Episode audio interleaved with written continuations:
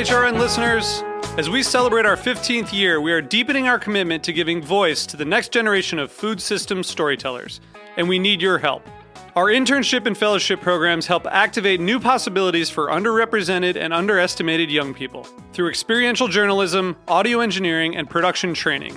Through these unique programs, HRN helps food equity stewards build essential workforce readiness skills that expand their potential and foster economic mobility. Please consider supporting these critical programs. And with a minimum donation, you can be entered to win a dinner for two at an amazing restaurant in one of eight cities and tickets to a concert at a great venue in one of those cities. We have incredible partners across the country who have donated, as they also share our passion for helping to educate the next generation of food systems storytellers. Check out heritageradionetwork.org slash 15 to donate and enter to win today. That's heritageradionetwork.org slash 15 to donate and enter to win today. And make sure you donate before March 31st. Thank you. Today's program has been brought to you by S. Wallace Edwards and Sons, third generation cure masters producing the country's best dry cured and aged hams, bacon, and sausage. For more information, visit surryfarms.com. This is Mike Edison, host of Art Senses and Seizures. You're listening to the Heritage Radio Network, broadcasting live from Bushwick, Brooklyn. If you like this program, please visit heritageradionetwork.org for thousands more. We talk about food. We talk about music with musical dudes. Finger on the pulse, snacky tunes.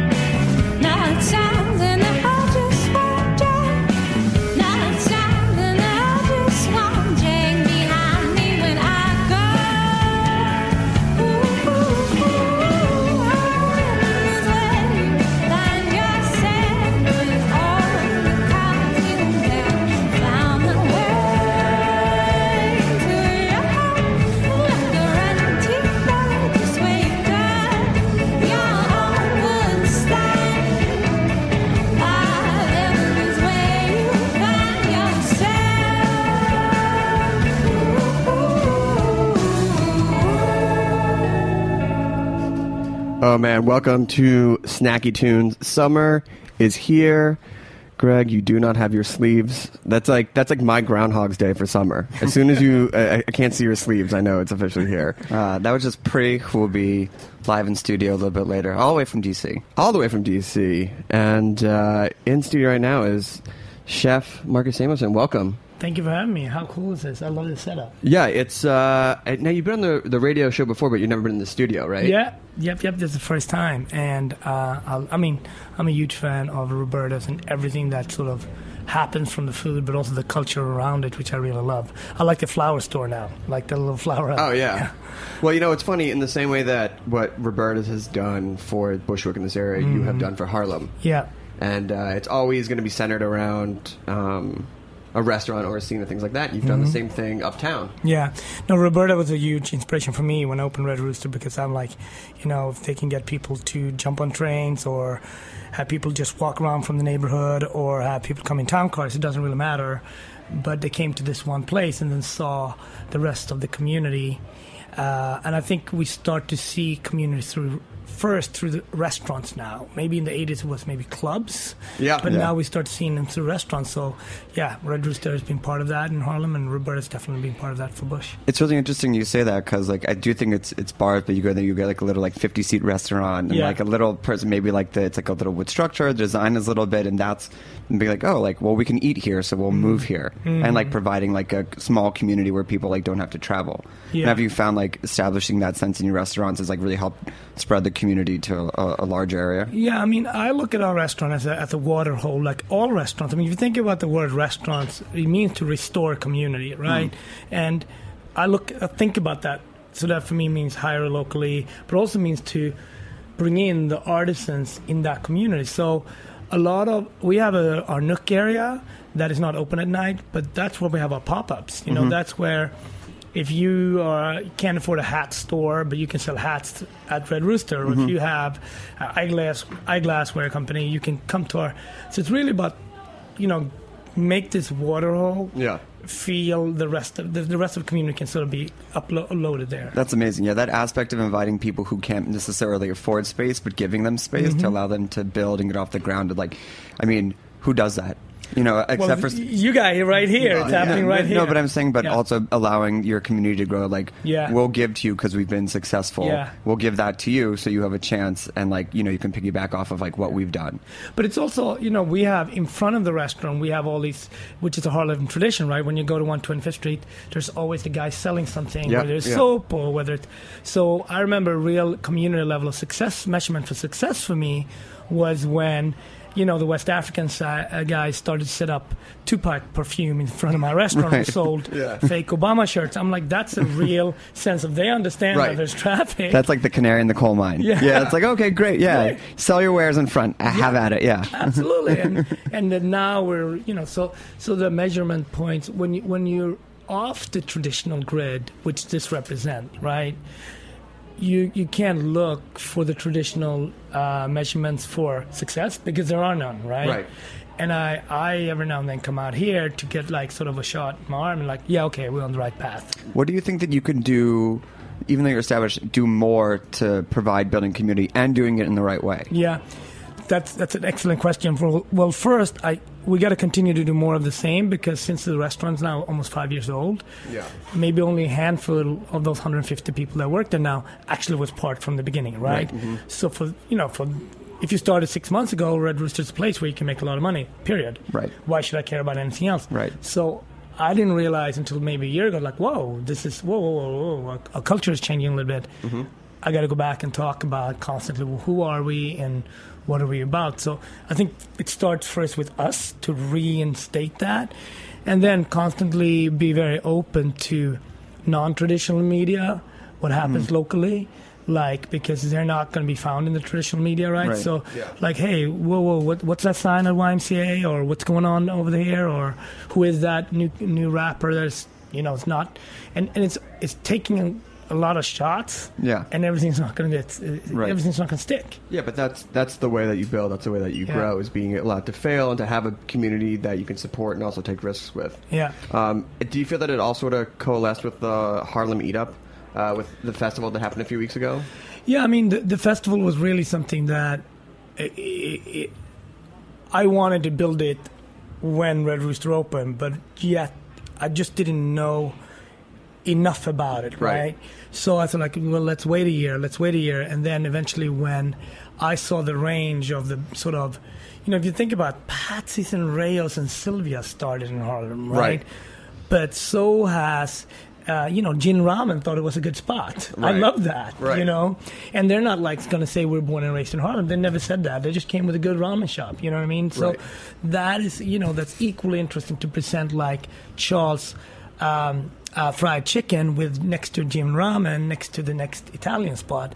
And it wasn't un- uh, honestly until sort of this year that we can actually, hey, here's a breadth of diverse restaurant Yeah. that is uh, that we all know on, but now the larger New York community, you know, come and taste it. I want to. I just want to go back to one thing. When you are reintroducing your like what defines Red Rooster, like if you were to drill it down, like the ethos, what would Yeah. you? If I was a, new line cook, Yeah. uh, what would you tell me is like the ethos of the restaurant that goes back to like what right. from the beginning? Yeah, in and of Harlem, in and of this very community.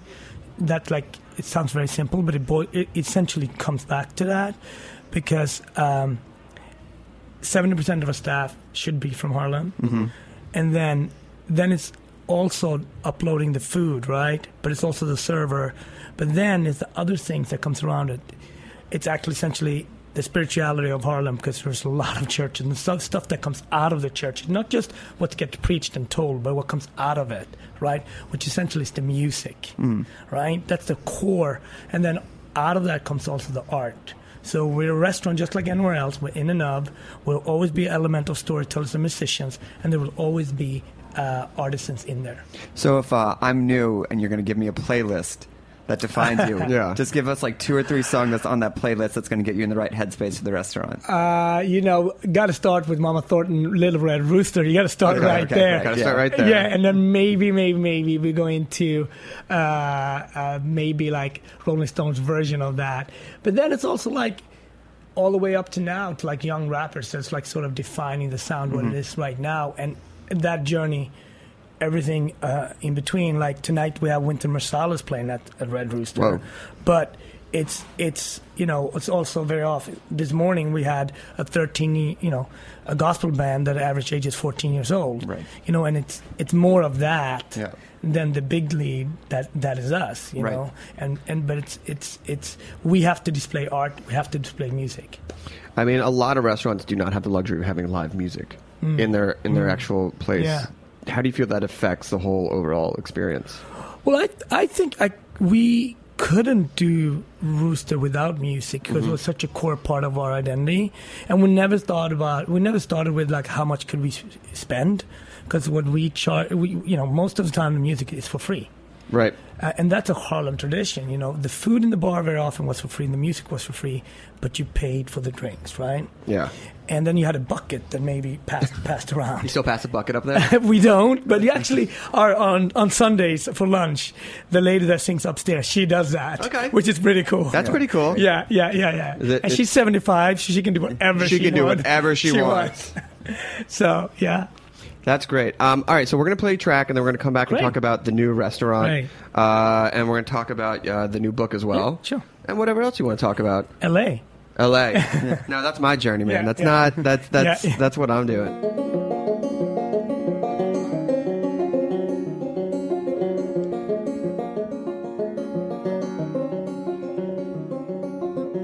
I will throw some sea salt over my own head.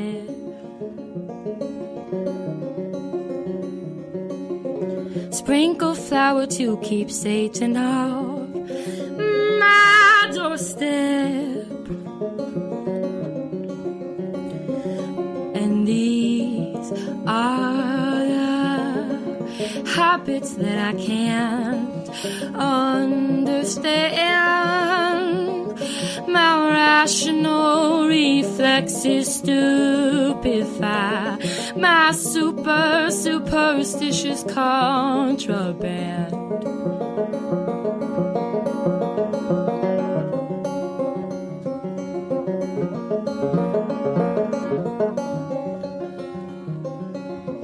Chinese charms with concave mirrors peer off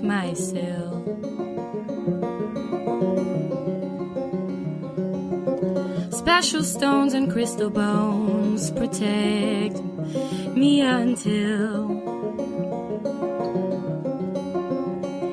my mind over comes the myth of my whispering be a myth.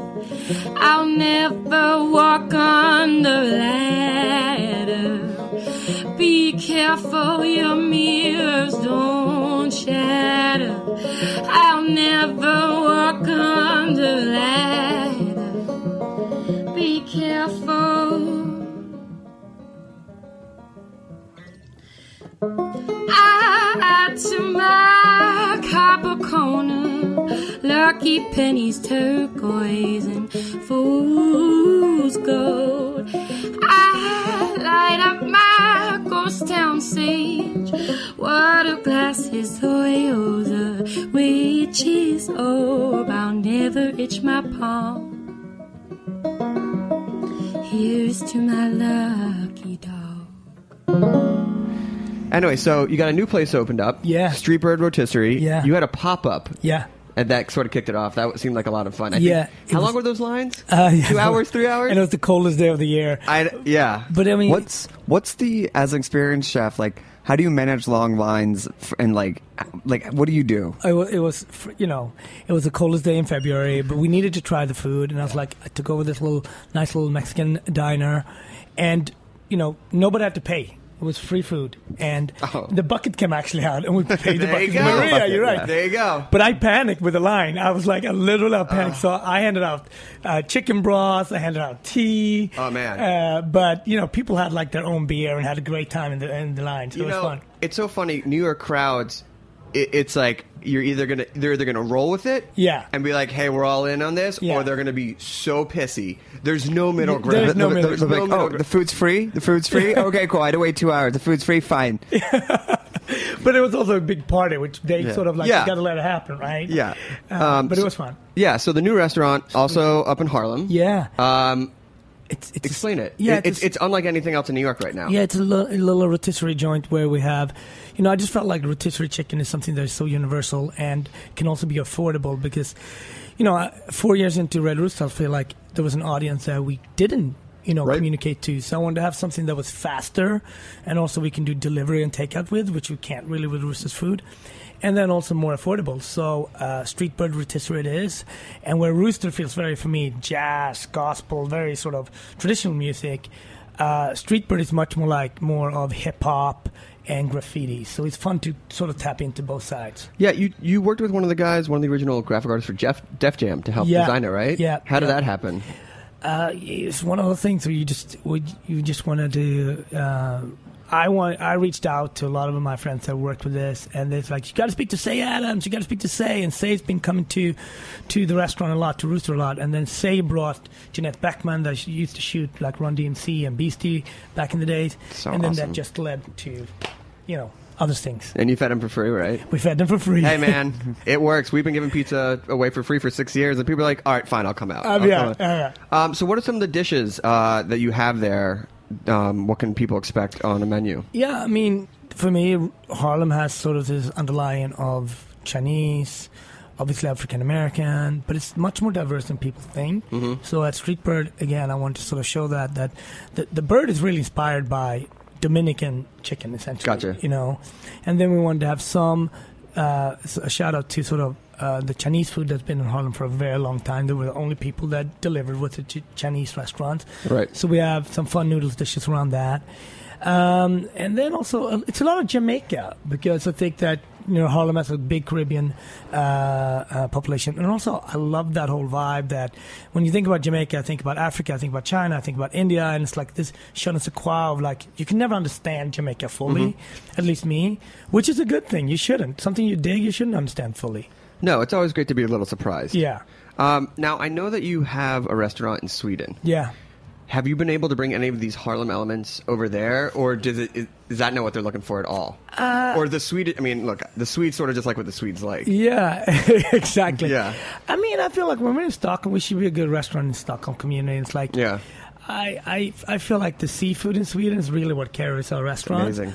And then the d- design is different. But I think the what it has taught me a lot is this being like hiring more locally, where whether you know when we're in Stockholm, like re- actually because a lot of people that come are tourists from America and they don't know where to go next. So I think there's a lot of things that we learned with Red Rooster Yeah. that can actually travel, and it's been fun for my staff that some of them didn't have passports, and then I've been to Stockholm three times.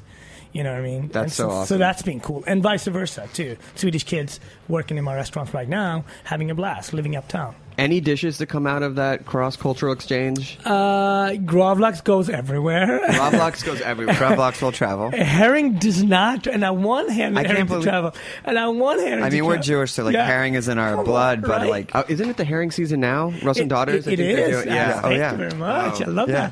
that. Uh, and uh, bourbon goes everywhere. So a lot of the cocktails does very well in Sweden. Right. And the music, of course.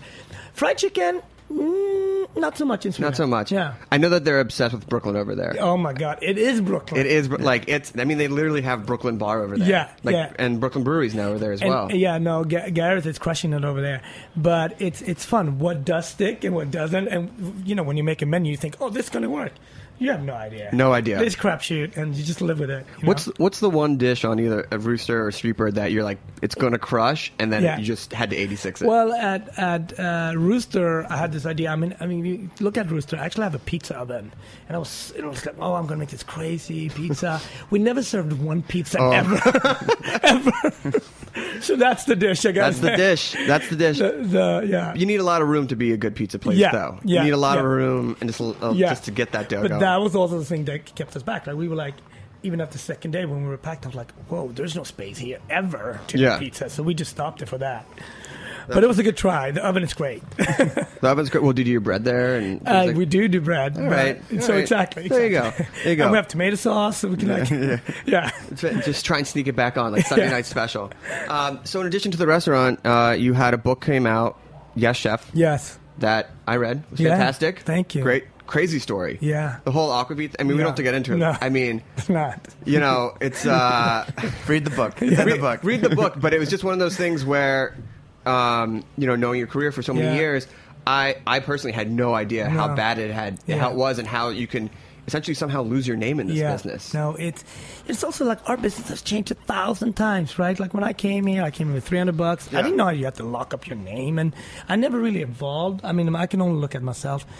I could have lowered up. I could have evolved a little bit more uh, and think about, oh, there's a whole world out there. Maybe, you know, I should do something about that. And I didn't. So it's like one of these things that that will never happen again. Never. And uh, you know, you just have to.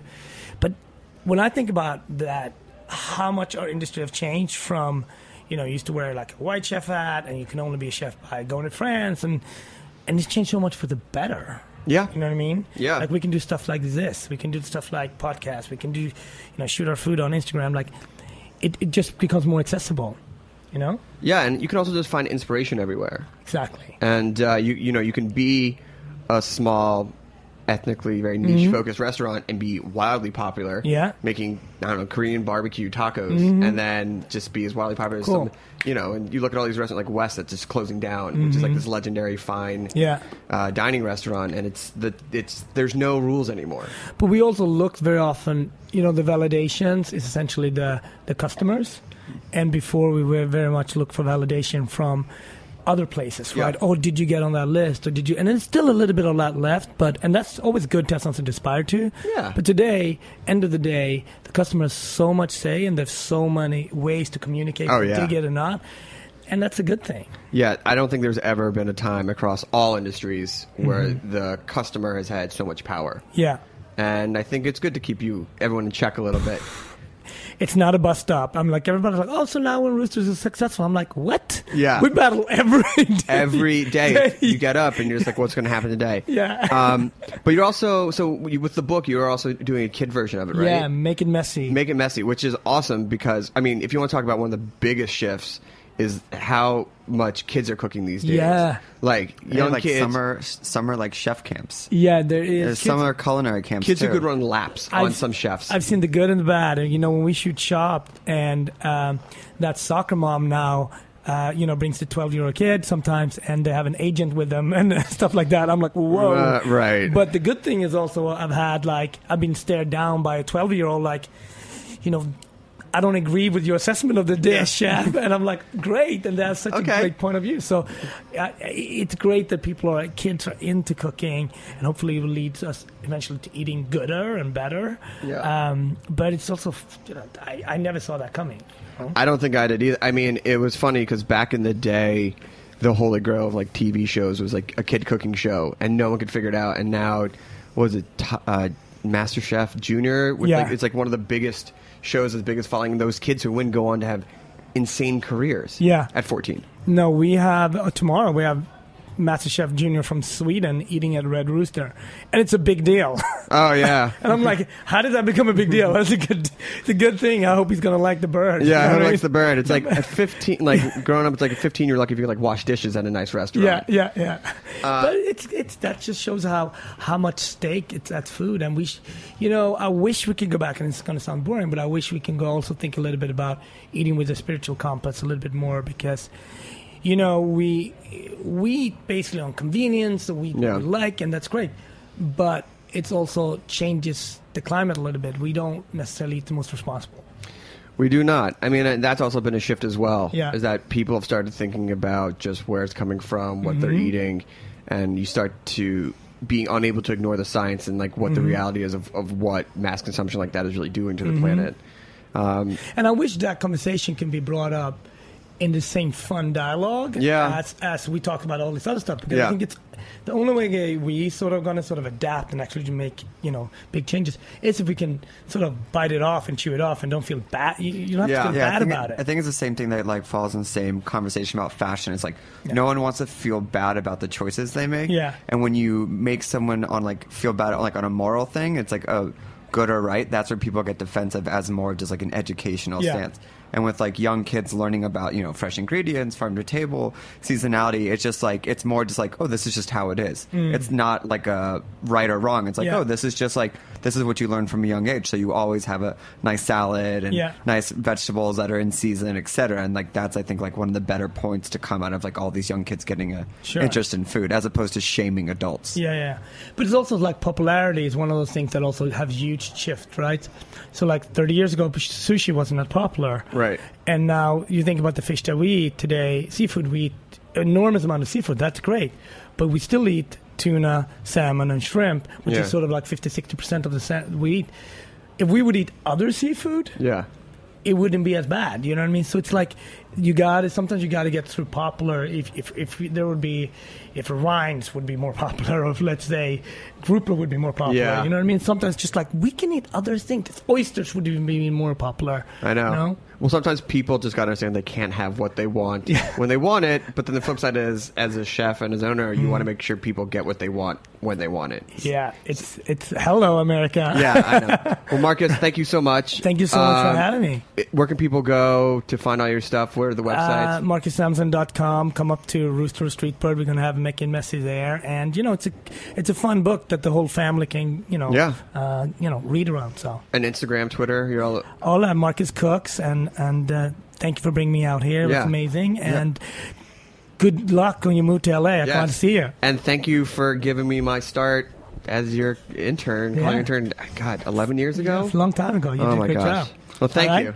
Thank you. Thank you, man. Thanks for. Thanks for coming. Uh, We've got Pree live up in studio next.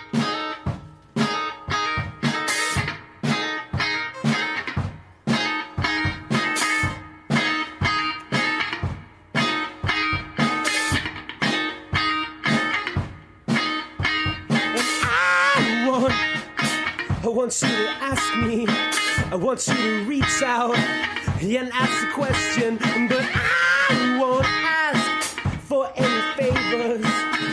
you to test me with something I don't really want, but I look around. There's no one else here that you'd be waiting, that you'd be waiting for. But when you hold the question back. You're you're holding out, but I won't go. No.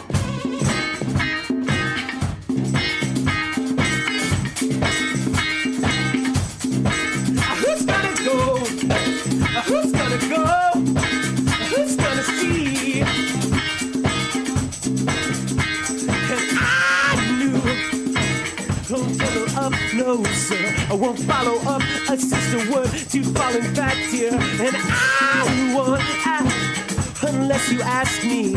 Or maybe I'll find a way to put the words right in your mouth. And I look around, there's no one else here that you'd be waiting. That you'd be waiting for, but when you hold the question back, you're you're holding now. But I want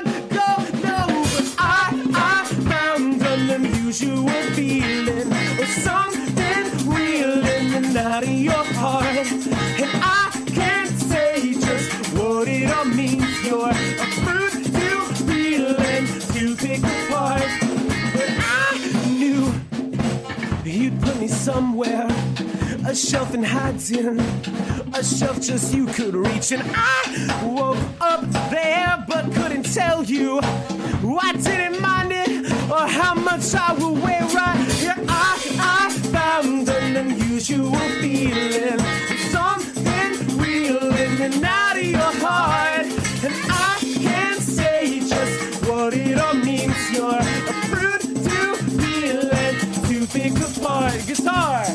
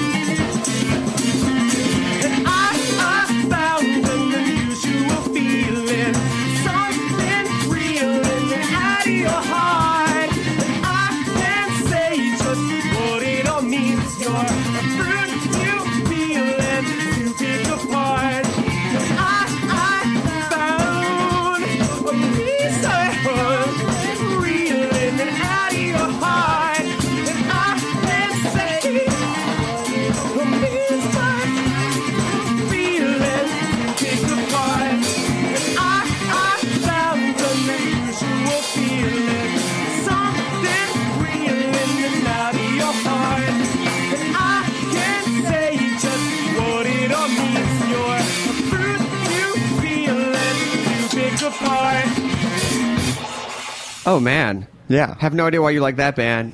Or why you like Bully. It's like, Uh, welcome back to Snacky Tunes. Welcome, Pree. Pree, How's it going? For, Hot- little hard hot question. summer. Hard question. How'd you like that pizza? Oh, it was great. It was fantastic. white pizza. Thank you for coming. Uh, that white pizza. Yeah. You That think white that pizza. margarita is going to be the best, and then that white pizza comes out, and it just kind of. You know, white Seals the pi- deal. White pizza's uh, it's a tricky one. It's either awesome or not awesome. Mm-hmm. I, I actually pretty much hate most white pizzas, Well, except for the. I mean, too cheesy, and you know you're just getting a mucus. Oh Yeah. It's just- I mean, it's very brave. Most bands won't eat pizza before they come play, but I admire your courage. I yeah, it's that that DC, We go deep. Pree doesn't give a fuck.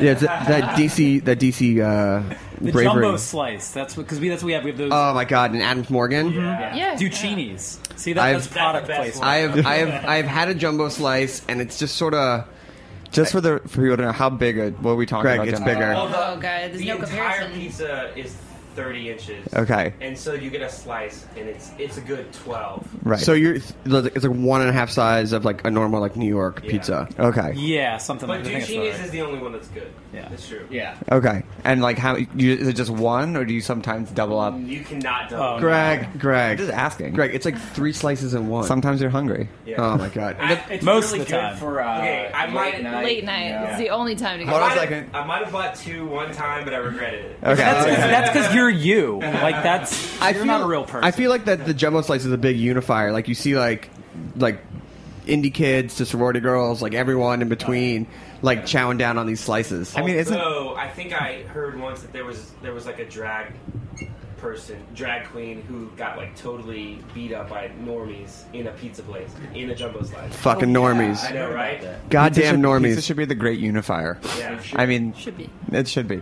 Let's, We'll uh, track that guy down and make sure we that we you know string Smother him up by him. his toes. Yeah. and then In smother jumbo him in, in slices. jumbo slices. no, yeah. instead of like tar and feather, you were like sauce and cheese him or That's something right. like I mean, I mean, hot pizza can do pretty damage, Mm-hmm. pretty good damage. Vigilante justice. Let's talk about the current DC music scene because we used to go down there during like the Fugazi days when we were in high school, Oh, damn. and yeah, Yeah. And, s- and, like run through all that, you know, Nation of Four hundred years Yeah. and engine down and all that You and stuff. not you. Q and Not U. Oh my! That for their first album, still one of my favorites. Yeah, I got to see them because I'm from Philly originally. I saw them play Oh, at the so are we. Caval- Oh, really? Yeah. Oh, holy shit. Yeah. Wait, you Part see the Philly. Khyber Pass? No, not the Khyber. I saw them play at um, the Cavalry at like 47th in Baltimore. Yeah, okay. They Oh, didn't okay. normally have church. It was the first time that Black Eyes had ever gone on tour too. Oh my God, Black it Eyes. Un- it was like before their their first record came out, and they just had like a single, and like the two of them, and I was I think I was 17, and it was like 2001 or 2002. You're dating yourself. No, no, Oh, no. yeah. I mean, I'm always Was dating that? myself. I think it, I think it was earlier than maybe it was around that. Yeah. Yeah, about then. Whenever, like, uh, Yeah. basically before uh,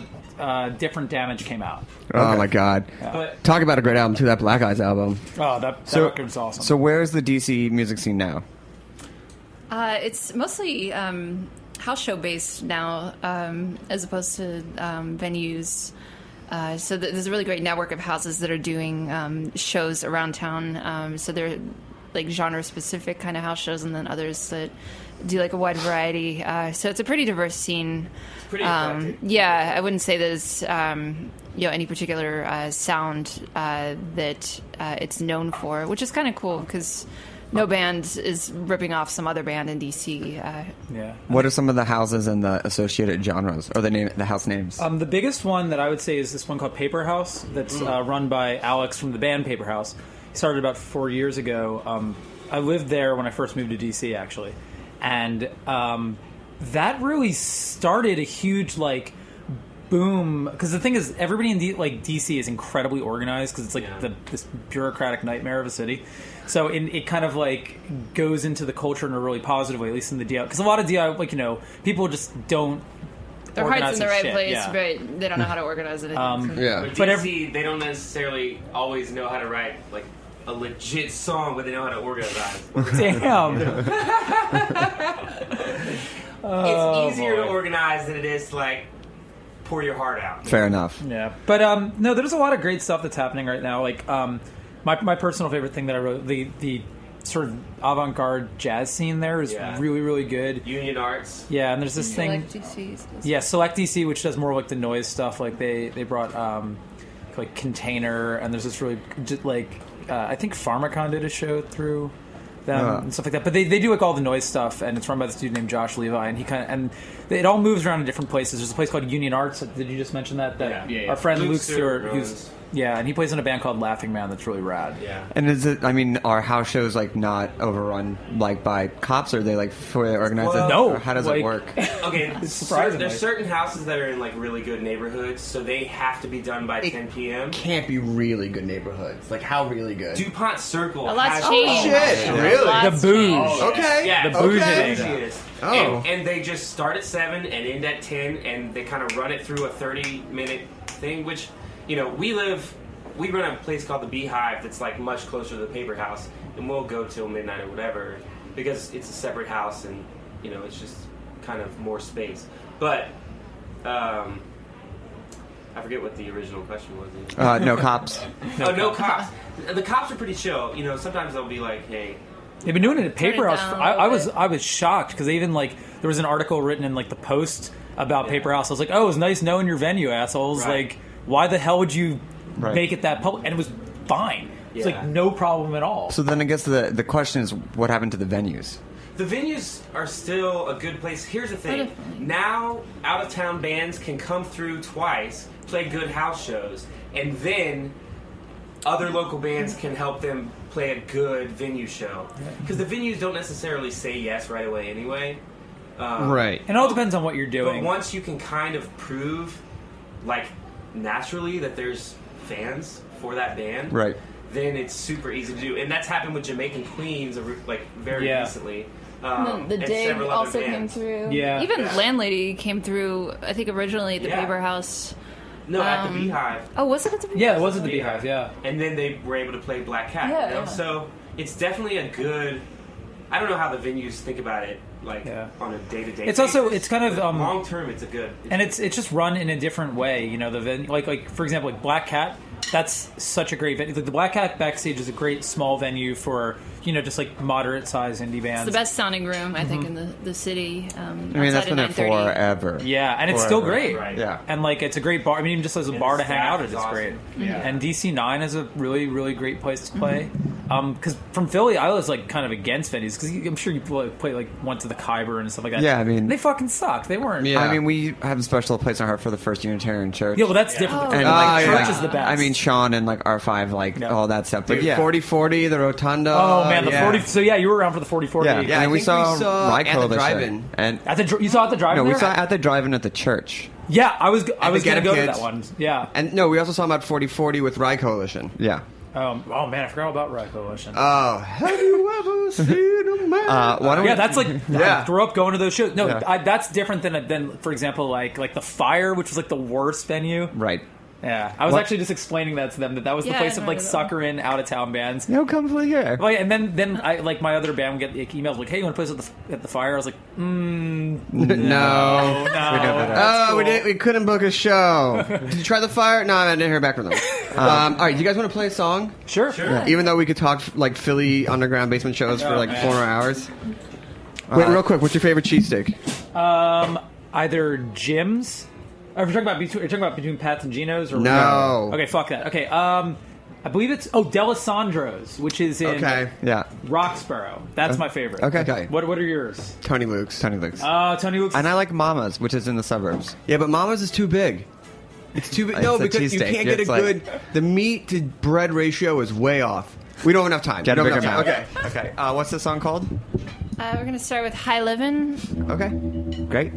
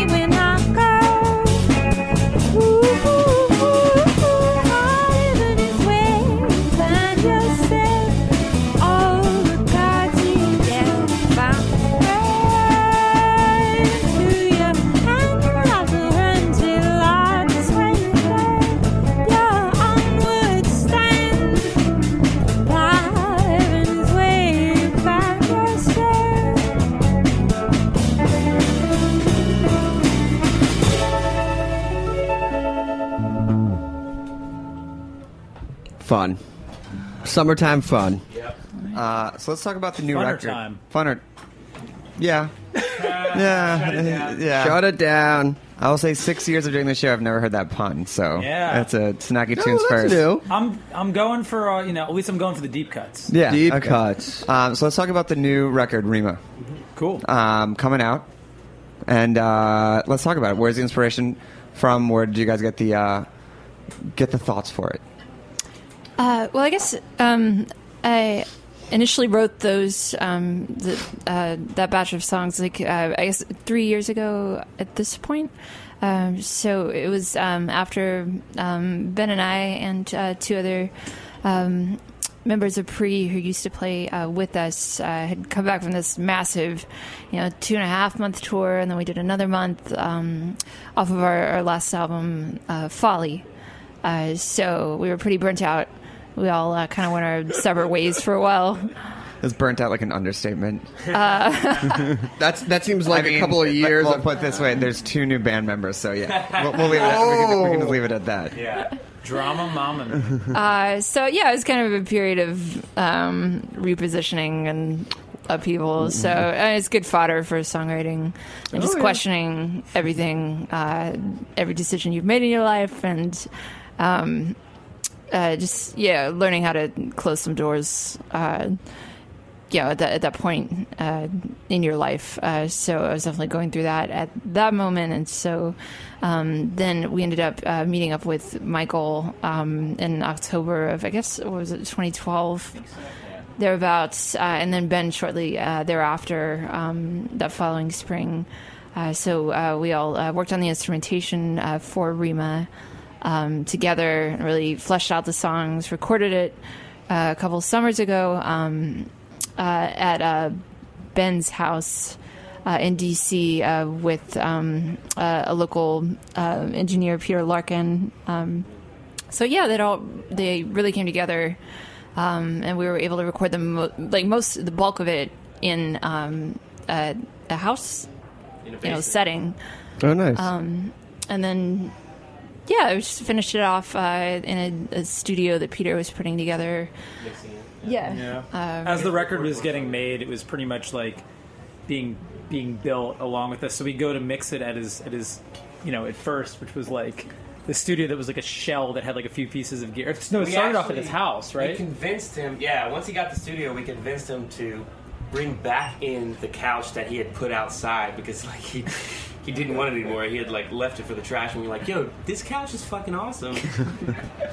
and we need a place to sit while we mix. and it really just changed the whole sound of the studio when Yeah, we brought that yeah. couch back in. we, we mastered everything through the couch. you know? oh yeah, we, we reamped it. Yeah, Got that couch great. filter on it. It's, it's, it's a lot of money. It's what you're paying for mostly. Yeah. Um, well, there's just a few coins in the. Yeah. It gives it that jangle, you know, Oh, yeah. pop sound. Um, from that conflict, um, how do you feel that your songwriting process changed from the the previous record?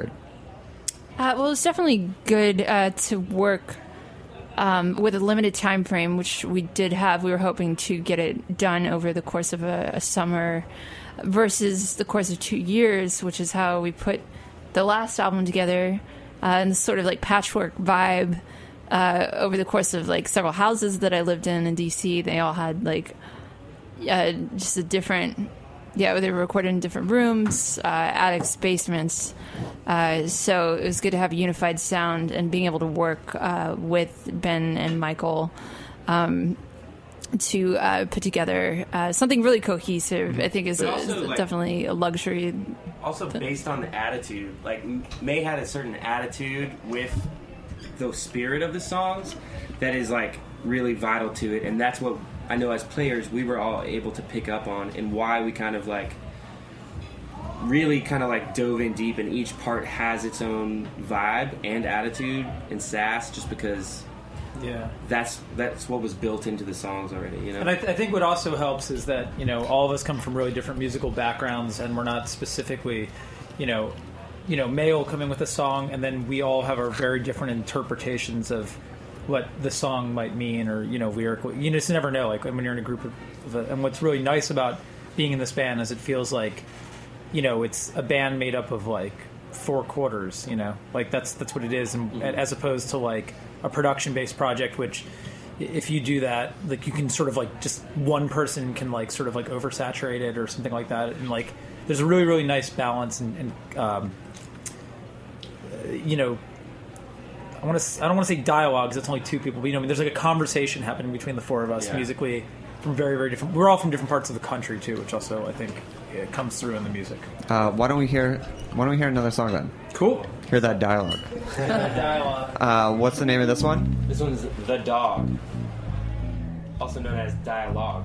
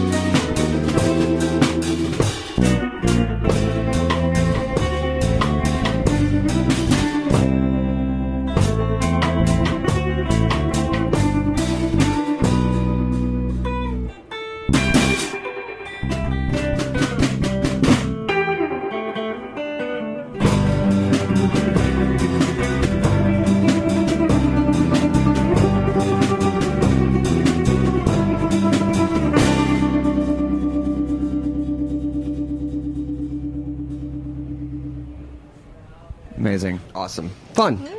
Uh, so you guys came down for Northside Fest? We did. Came um, up. Came up. Came down. Sorry. We're kind of coming down right now. Yeah. It's been a long week. Hello. Where did you guys uh, play?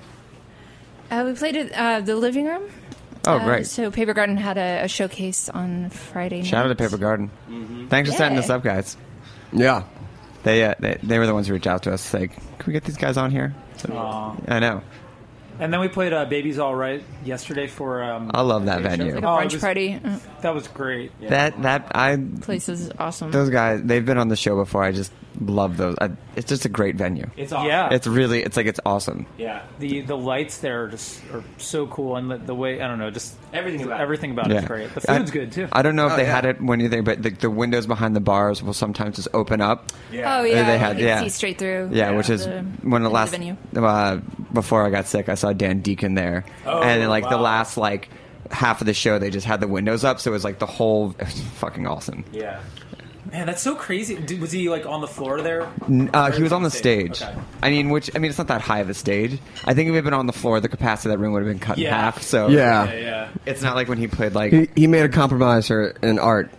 But it, I mean, not much of a compromise. I mean, it's Yeah. just, you know, bare, barely. Yeah, because there's like huge bands that play there. I remember like Deerhoof had like a residency there for Yeah, like, I a mean, couple of days. Those guys have been booking for a long time, and I think like the unfortunate, I mean, the unfortunate thing about all of our venues being shut down in that area is that They get all those bookings. not yeah, I mean it's great for them, but it's but it's like it kind of funnels, and a lot of the people who were booking those venues are funneling to them as well. So it's kind of Yeah. like all these amazing promoters and this amazing venue are all coming together. So like the fans, I mean, we lost those venues, but they also kind of win for seeing bands of that size in that venue. So yeah. So why are things getting shut down in Uh, that gen- area? gentrification. I mean, all the buildings, like so, um, like uh, Glasslands and Death by Audio, were, were actually all in like the same building. Yeah. And just a lot of Zebulon for avant-garde Oh, jazz, yeah. like a, a lot of those places. I mean, it's like a classic story of just all those places being sold. It's fine. I mean, it's not fine, but they're you know they're all moving out more into like deeper into Brooklyn. Some of things them. like that. Some of them are Some not. some of them are just gone. I mean, that's just yeah the way it goes. Glasslands and Death by Audio are especially sad because I mean, just uh, like Glass, I, I just loved. Yeah, Glasslands I loved. venue. Glasslands broke broke broke my heart. Yeah, we, Were, we were just at Palisades yesterday, which I know it's like in a different part, and that I really liked that space. But a that's lot. but that's the thing. It's like people are like, I, not to say like Brooklyn said, but you have Trans-Pecos, you have Palisades, which are like when you go there, like this is exactly what Glasslands felt like when it opened. It's just Mhm. like it's just not easy for the people who are writing or they don't want to go to Ridgewood. I mean, I, I remember going to Glasslands when it first opened and it was part squat, part just like wood, plywood, just nothing. It was like it was like how is this a venue? It reminded me of Stalag 13 back in Philly, like Yeah. back in the day. or which when they didn't have AC at Glasslands, and you'd go to summer shows there, and you'd walk up the door, and you could just like feel the heat, and you like before you even walked in, you were like, I'm already like sweating, and you're just like, okay. Did you guys ever go to the Anthenaeum in Philly? It was a South Philly venue that was run by like some of the dudes from uh, like drums like machine guns and like it was like 30 kids in this huge warehouse. Oh, I went to a show there. No. And I saw a Lightning Bolt there when like Oh, probably in God. like two. It was unbelievable. Still like one of the the most like insane. life affirming being like this is what like this is what I want to do with my life. I want to just like Be sweaty. be sweaty and be disgusting and have rust and like falling into my mouth and Mm. Mm, That's tasty. that's ceiling Mm. rust. Um, so, so what's the rest of the summer hold for all of you? Uh, touring, hanging, Well- Jersey Shore. What are we doing? Well, we just got back from a big tour, so like this New York trip is kind of the tail end of, of our record release tour. Yeah, so we've been on the road for a we did a big loop through the U.S. Um, so, and it's prob it's like the It's the sixth tour that we've fifth or sixth tour that done we've done in like four or five. a calendar year. yeah. So we're actually going to take a little bit of a break, kind of hang out. Ben and I are going to, uh, the two Bens are going to work on another project that's going on tour in August and September. So Yeah, so we'll, we'll be back here uh, in Yeah. in August. But I mean, it's But- I think like you know kind there's of filter, just like last time. I guess we're going to like filter out what's happened in the last year and and, and write some new songs. By will the you end all be year. back in August then? Well, Brer- yeah, Br- Brer is our other band. We'll Ben and I will be back, bearing in mind that we haven't eaten each other and killed each other. Yeah. first. But, um, but no, I, I, we were talking. So we, we, we recorded a single um, in Louisiana, and we're, we're hoping to release that at some point this year. And then I know at the end of the year we want to make an EP. That's like our our loose. That's not like a Loose plans. That's our, our rough idea. We, then- I mean, you did say it on internet radio, so we'll try not to hold you to it as banned by legal law. But Well- yeah, I know it- the, the, the internet's a strong thing. It's fine because no one's listening, so no one will hold you accountable. What about all those cats on the internet? They, Some of them are listening. Oh, my uh, my coordinator is a huge fan, so I got to shout her out because Ali says hi. oh, Yeah. Hi, Allie. hi, Allie. Um, well, thank you so much. We want to make sure that we have time for one song. Yeah. Cool. Uh, I personally want to thank Liz and everyone here before I move off to LA tomorrow. Darin's Oh, li- Darin- tomorrow. Yeah. Yeah, but don't worry, we got some plans. I mean, I'll probably be back for a couple shows over the summer, and they have put a We're handheld only doing recorder, like four more this summer. a handheld recorder in my hand, so I can start like talking to LA chefs and things like that. And Liz, you're always welcome to stay on our, my couch with Anna and I. Shout out to Anna, who I'm going to see you tomorrow. Shout out to Berlin Summers. Berlin Summers. Yeah. Berlin Summers. What a Yeah. great name. Yeah. Ooh, that's a good name for a band. That's a good name for an, for uh, an album. That's Yeah. it. That's the next. That's the EP. Yeah. Berlin Summers. Stealing And where, and where can people find you? Information, records, EPs, side projects, former band members, Former band members. house shows. Uh, we're on Spotify. That's the most easy. We have a Bandcamp, which is just is it just pree music? Pree.bandcamp.com. Uh, we're on. If you can imagine it, we're on Facebook. Ooh. It's a thing. I think there's there's a twit. There's a Twitter. Instagram. Yeah, all the major suspects. Yeah.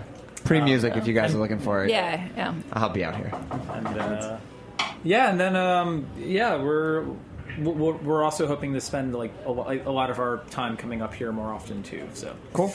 we'll eat all So your pizza. Uh, okay, sounds great. Uh, what's this last one called?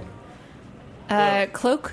All right. This well, is the new. This is the single we recorded. gotcha. Darin, safe travels out to LA. Thank you, thank you to everyone. Um, That's it. it's that's it. Okay. Wow, Yeah. you're you're like the uh, Oscar music, playing me out, right? He's gonna Your play last that. session? Yeah. No, I mean that's the thing. It's not even my last session. Yeah, I'm just, so it's- I'm it's just changing my zip code. Yeah. So dramatic. I know. I know. So dramatic. Thank So- you. Someone agrees with me. Oh my. God. Okay, let's do this. Ugh. Pree, take us out. Take us out. Thanks for coming by. Hey, thanks for having us. Oh, and thanks to Marcus Samuelsson for coming by as well.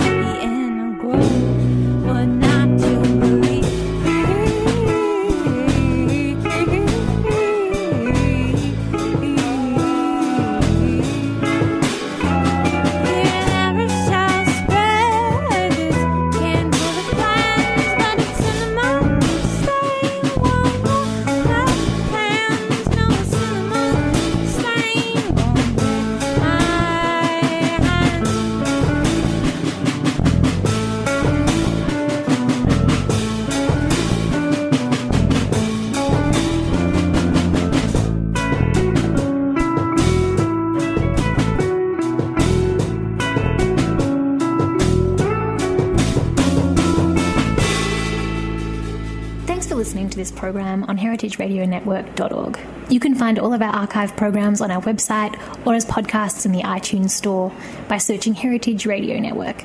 You can like us on Facebook and follow us on Twitter at heritage underscore radio.